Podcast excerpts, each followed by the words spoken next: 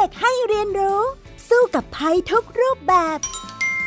ในรายการ เด็กรู้สู้ภัย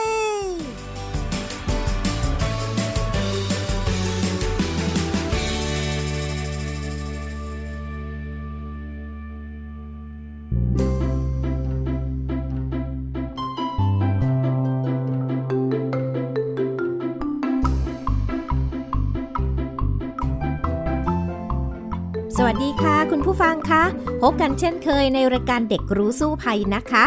ดิฉันดารินกำเนิดรัฐค่ะ ซึ่งก็มาพร้อมๆ กับน้องเอริก ชานุวัตรตั้งมนัดวงในวันนี้นะคะ สวัสดีค่ะเอริก สวัสดีครับพี่ดาริน สวัสดีครับคุณผู้ฟังค่ะ ในวันนี้นะคะ ประเด็นที่เราสองคนนั้นจะมาพูดคุยกัน แล้วก็แลกเปลี่ยนกับคุณผู้ฟังก็คือเรื่องของผลกระทบกับสุขภาพจากเรื่องของปัญหาฝุ่น PM 2.5 ซึ่งช่วงนี้เนี่ยเป็นประเด็นที่ฮิตมากอินเทรนด์มากนะ เพราะว่าเกิดขึ้นหลาย ๆ ครั้งนะคะ แล้วก็น่าจะยาวตลอดฤดูหนาวนี้เป็นสิ่งที่ไม่น่ามาเลยในช่วงที่เป็นอากาศเย็น ๆ หน่อยสำหรับในขณะนี้ใช่ไหมคะเอริก ใช่ครับ บางทีเราก็จะสับสนนะคะว่าอันนี้คือฝุ่น หรืออันนี้คือหมอก คือควันหรือว่าคือหมอกเราก็ไม่แน่ใจเลยครับแหมไม่รู้ว่าน้องเอริกรู้จักเพลงนี้ไหมเพลงพี่เบิร์ตสมัยนานแล้วนะ ชื่อเพลงว่าหมอกหรือควันนะ ซึ่งถ้าถามว่ากรุงเทพนะ เห็นตอนเช้าๆคล้ายๆหมอกเนี่ยพี่ดารินเนี่ยบอกได้เลยว่า นั่นไม่ใช่หมอกนะคะ ควันเต็ม ๆ เลยค่ะ แล้วก็คือควันของฝุ่น PM 2.5 นั่นเองด้วยนะ เพราะว่ากรุงเทพเนี่ยจะจะให้บอกว่าเป็นหมอกยามเช้า สวยงามเหมือนแม่ห้องสอนเมืองสามหมอกเนี่ยไม่ใช่นะคะ แม้เผลอตัวออกไปยืนสมมุติว่าอยู่บนคอนโดสูงๆ ออกไปยืนริมระเบียง สูดอากาศเต็มปอด ปรากฏว่าสูดฝุ่นเข้าไปเต็มๆเลยล่ะค่ะ ซึ่ง นี่แหละเป็นปัญหาที่เกิดขึ้นกับกรุงเทพปริมณฑลในช่วงนี้บ่อยๆ ครั้ง รวมทั้งทางภาคเหนือด้วยนะ ทางภาคเหนือภาคอีสานเนี่ยก็จะมีประเด็นเดียวกัน แต่ว่าอาจจะมาจากหลายสาเหตุที่แตกต่างกับกรุงเทพนะคะ ซึ่งเดี๋ยวเราไปพูดคุยกันเลยดีกว่าในช่วงแรกของรายการค่ะ ช่วงรู้สู้ภัยค่ะ ช่วงรู้สู้ภัย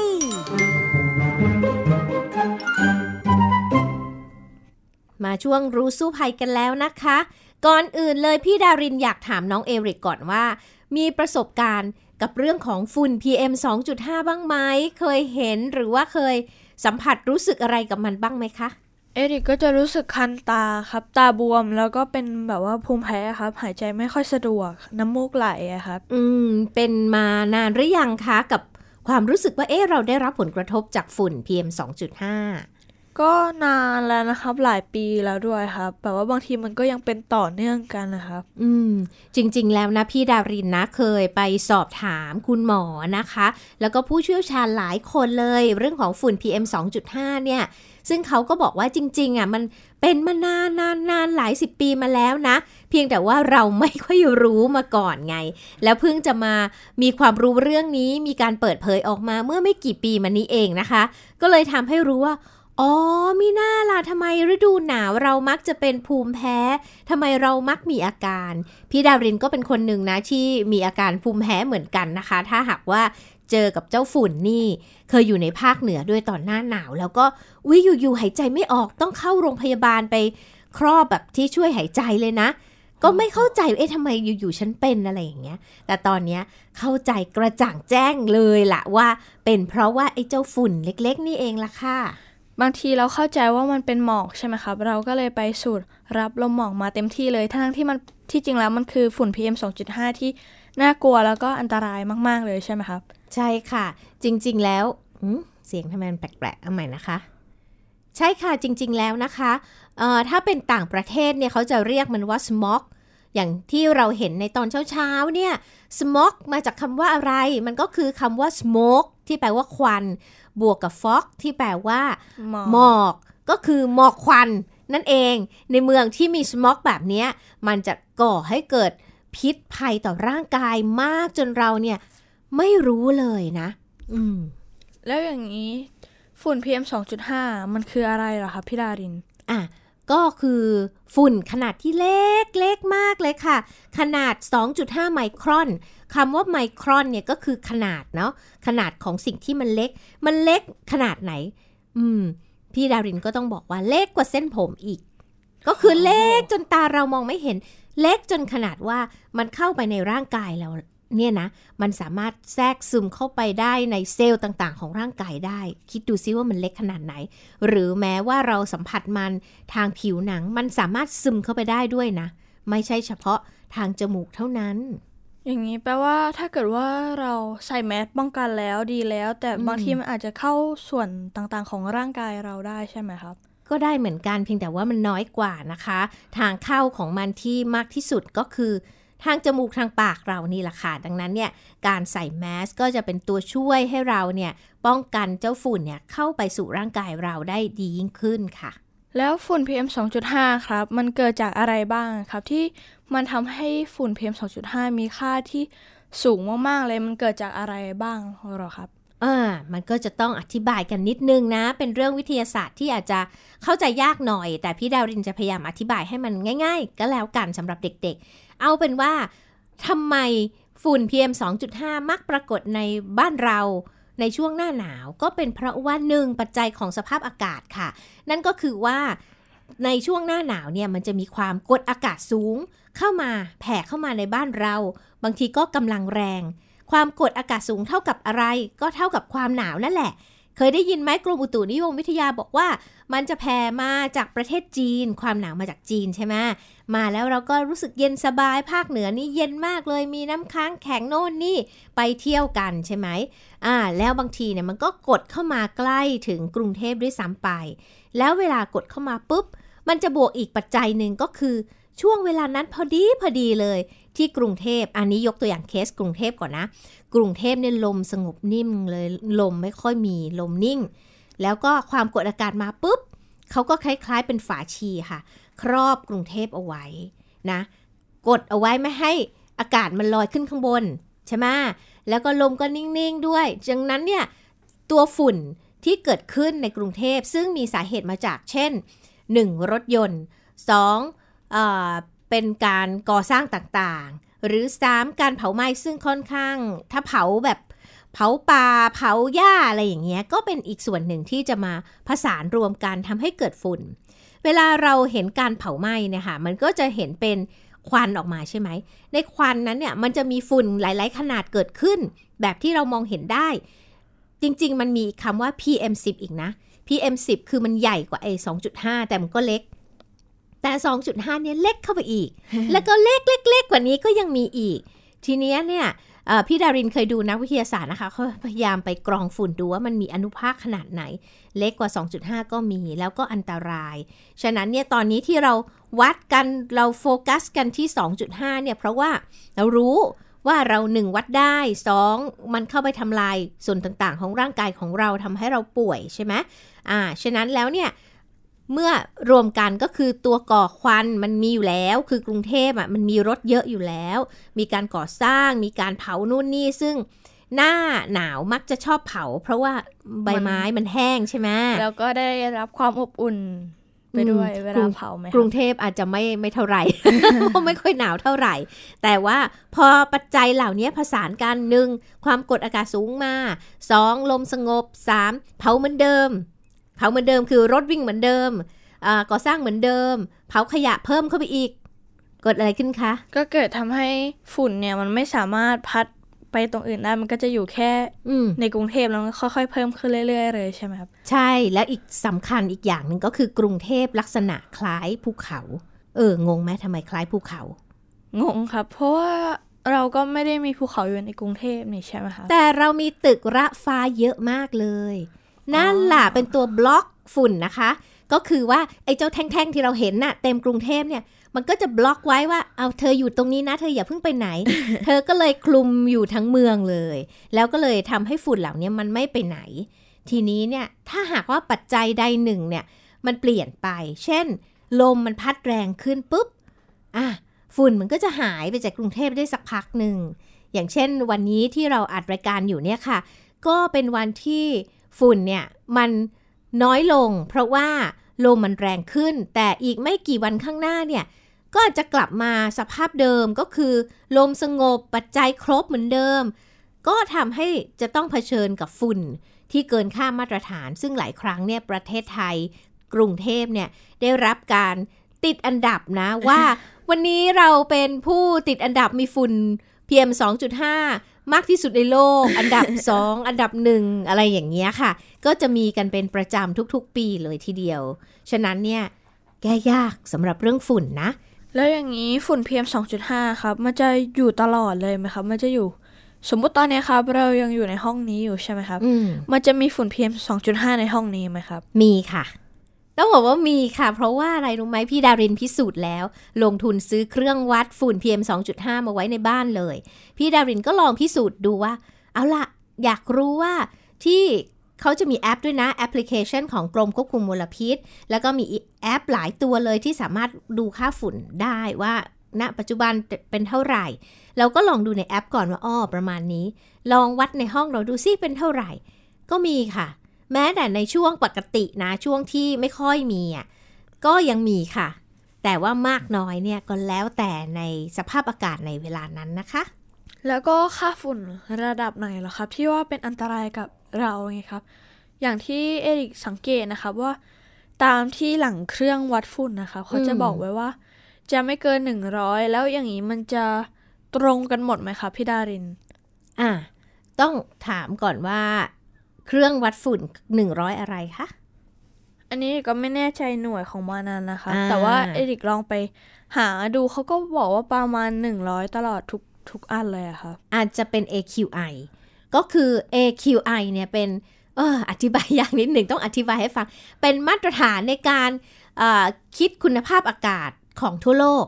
เนาะซึ่งเขาจะไม่ได้คิดแค่ PM 2.5 แต่เขาคิดหลายอย่างมากเลยแก๊สนู่นนี่นั่นรวมกันแล้วเป็นค่าของ AQI ซึ่งมาตรฐานนั้นประมาณร้อยหนึ่งแต่มันยากเกินไป คือเราอยากรู้เรื่อง 2.5 ใช่ไหมใช่ดังนั้นค่ะเนี่ย PM 2.5 มีค่ามาตรฐานในประเทศไทย ห้ามเกิน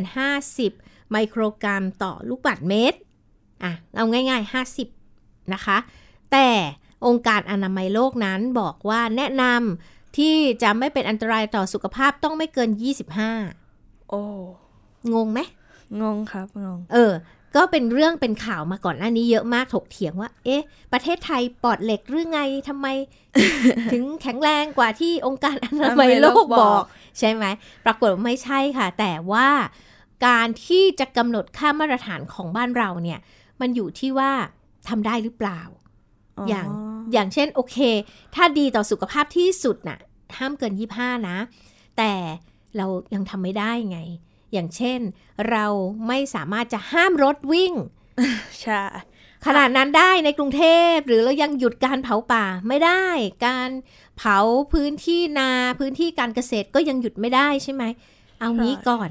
กรมควบคุมมลพิษเลยบอกเอาอย่างนี้ก่อน เอา 50 ให้รอดก่อน แล้วเดี๋ยวถ้าเราทำได้ดีเราก็ขึ้นค่อยปรับลดค่อยลงลดลงให้มันได้เท่ากับเอ่อ ค่าขององค์การอนามัยโลก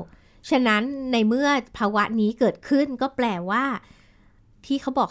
50 โอเคดีแล้ว มันยังไม่ดีสำหรับชีวิตเรา ดังนั้นเราต้องป้องกันอยู่ดีนะคะ เพราะว่าถ้าเอาจริง ๆ ตามมาตรฐานสุขภาพเนี่ย 25 เป็นมาตรฐานที่ดีที่สุดค่ะ ครับ แล้วฝุ่น PM 2.5 นะครับ มันจะส่งผลกระทบกับสุขภาพของเราอย่างไรบ้างครับว่า จากที่อาการเบื้องต้นที่เราได้กล่าวไปแล้วว่า มันจะทำให้เราหายใจลำบาก ให้เราคันตาตาบวม แล้วมีอาการที่รุนแรงหรือว่าอาการต่างๆ เพิ่มอีกไหมครับ จริงๆต้องบอกว่า PM 2.5 เนี่ย ถูกเรียกอีกชื่อหนึ่งว่าฝุ่นพิษ ฝุ่นจิ๋วพิษ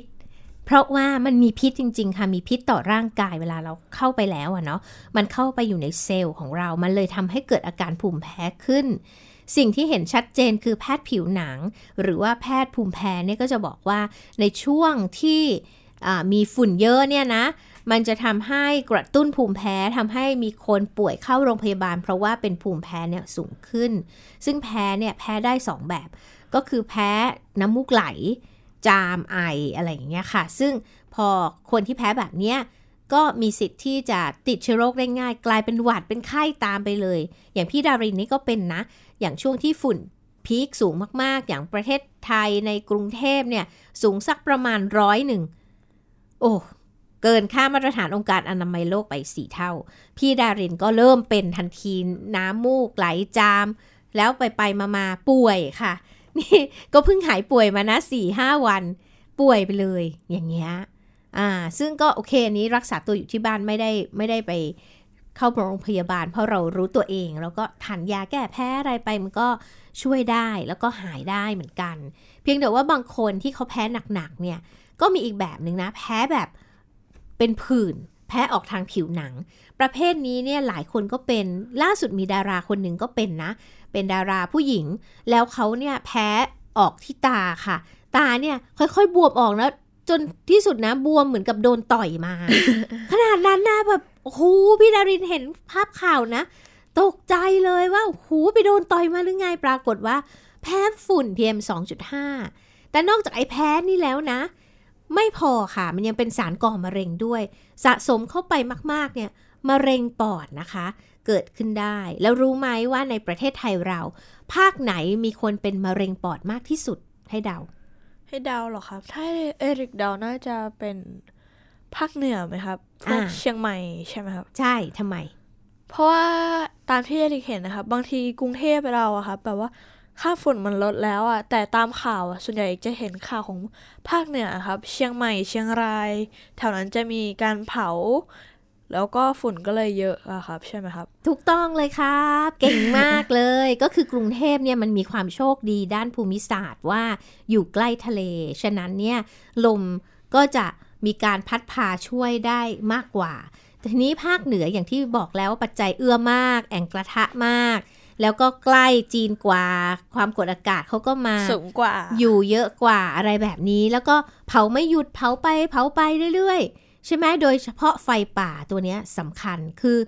เผาจึดหนึ่งไม่ขีดก้านหนึ่งแต่เผาเป็นเป็นพันไร่คิดดูสิอ่ามันก็รมควันอยู่งั้นอะแล้วก็รมควันนาน นานกว่ากรุงเทพเสียอีก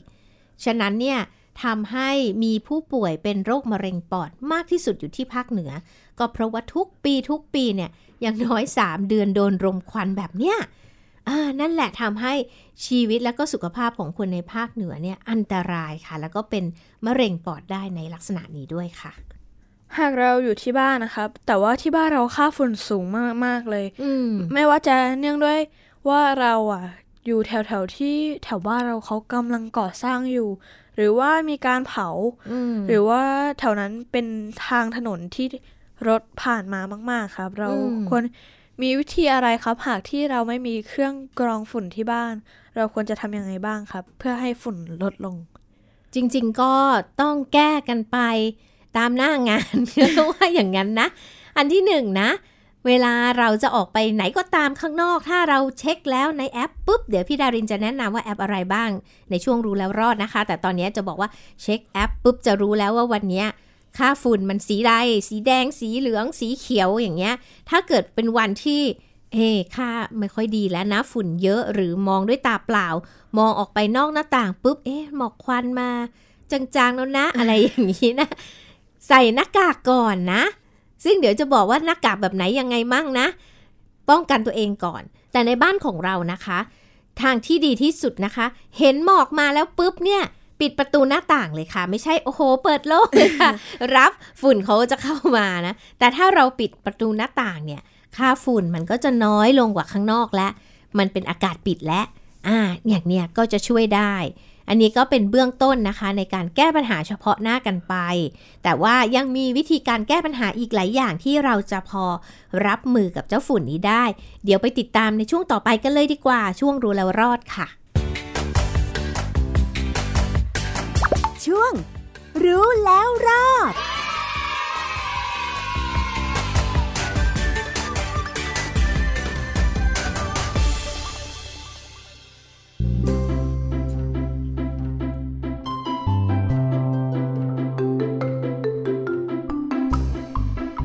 มารู้แล้วรอดแล้วนะคะ คราวนี้มาคุยกันต่อนะเอริกว่า จะเอาตัวรอดกันอย่างไรดีในภาวะนี้อีกสัก 3 เดือนเนี่ยค่ะ จากที่อาการของฝุ่น PM 2.5 เนี่ยมันรุนแรงมาก ๆ เลยใช่ไหมครับค่ะเราถ้าเกิดว่าเรา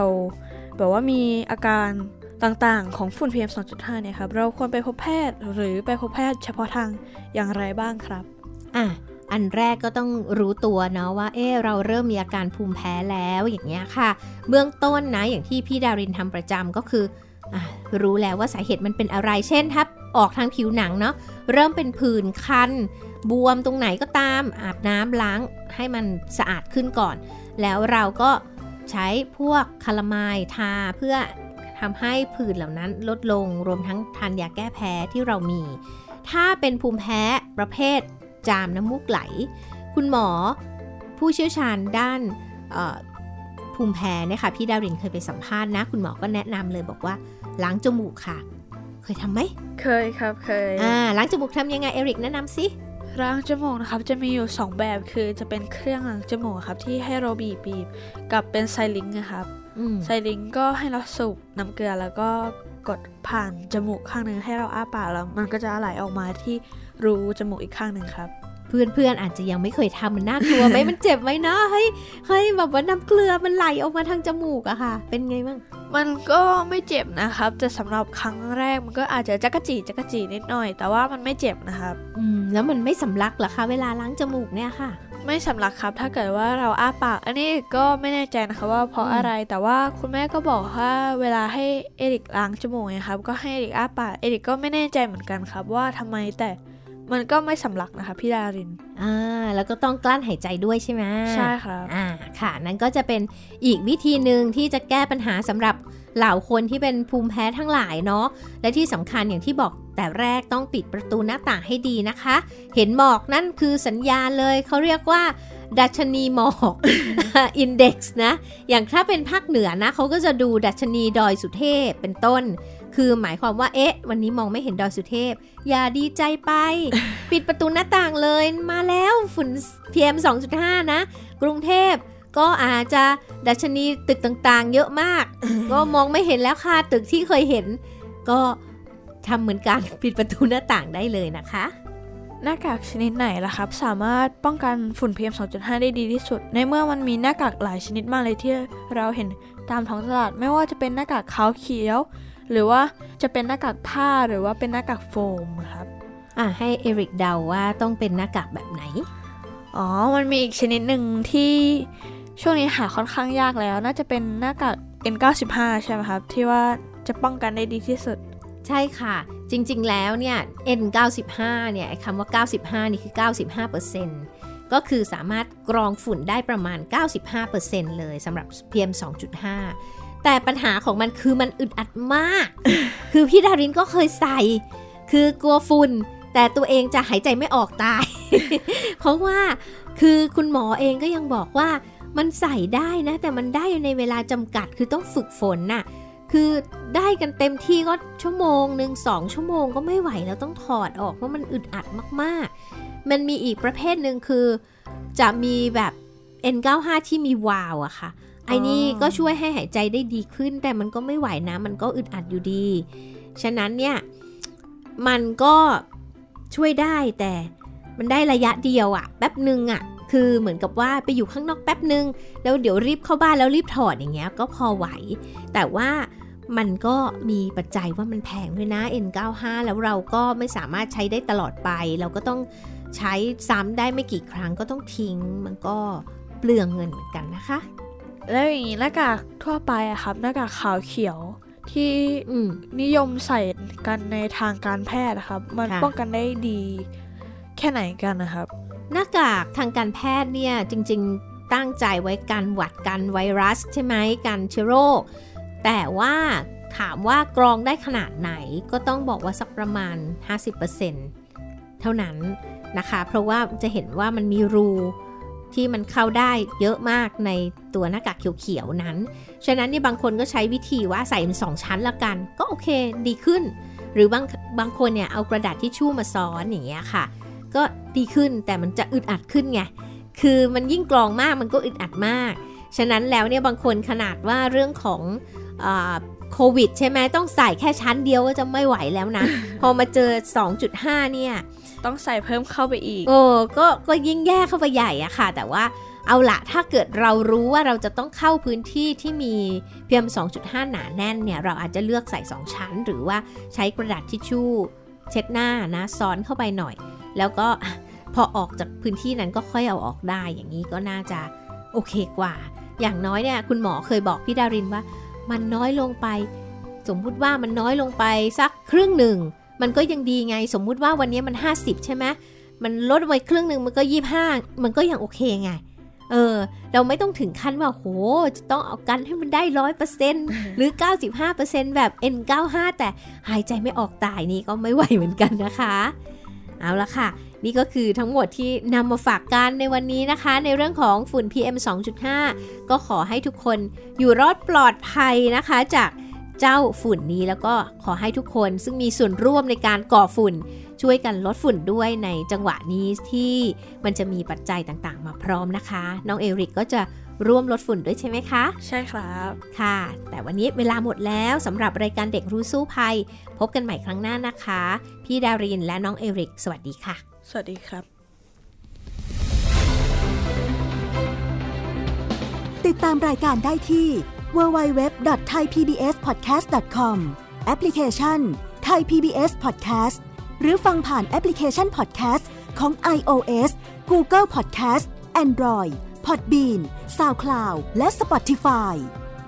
ติดตามความเคลื่อนไหวของรายการและแสดงความคิดเห็น โดยกดถูกใจที่ facebook.com/thaipbspodcast